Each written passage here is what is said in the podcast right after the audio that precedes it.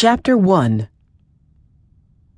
Harold moved his scrawny chicken legs as quickly as he could.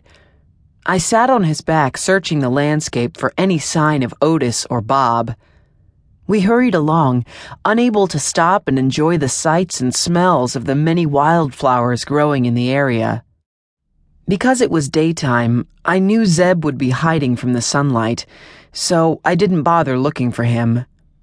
I assumed that if I found Otis and Bob, they would know where Zeb was. Under normal circumstances, Harold and I would try to hide during the daylight too, in order to avoid contact with players, but it was urgent that we find our friends. I looked down at Harold and said, I would feel a lot safer moving about during the day if we didn't have a 1,000 diamond bounty on our heads. I agree, said Harold, nodding his head. But it sure is nice to be outside during the day instead of lurking about at night with you zombies. Chickens love the sun. I sighed. I realized at that moment just how much of a normal life Harold had given up to be my friend and my jockey. I like the sun too, I said, enjoying the warmth of the rays on my rotten baby zombie flesh. If only there were some way that Zeb could be outside in the sunlight. It doesn't matter now, said Harold. We can't see anything at night, so we have to search during the day.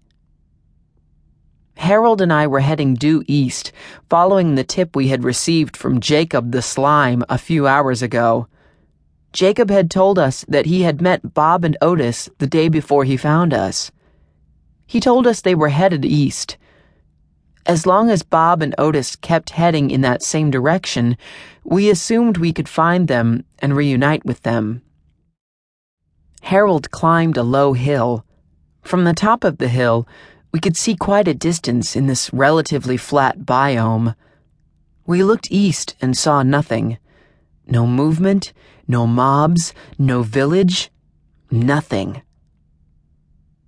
We then looked in all the other directions, even back toward the path we had just traveled. Again, we saw nothing.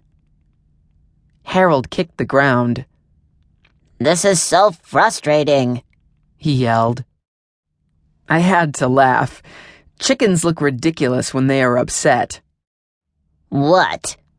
Asked Harold, now upset with me instead of our situation. Nothing, buddy. Sorry. Harold turned his back on me and started pecking at the ground, searching for seeds. Good idea, I thought. I'm hungry too.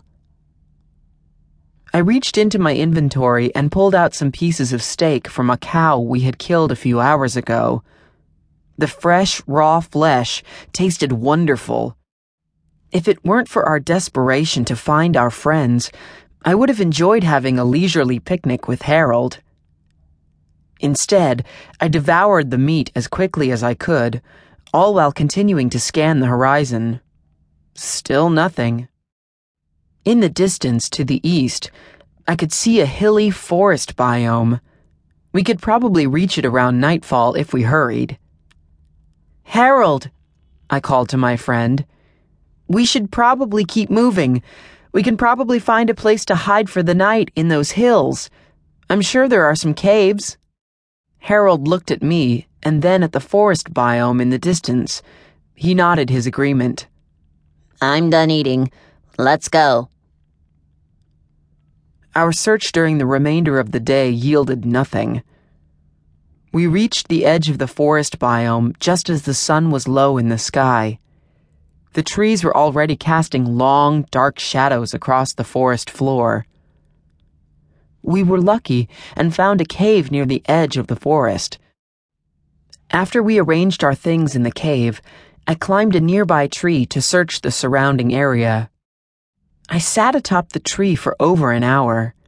I scanned the landscape, seeing no signs of movement, other than a few bats out hunting in the early evening dusk. But as the sun finally set and darkness engulfed the forest, I noticed a small flicker of light to the east.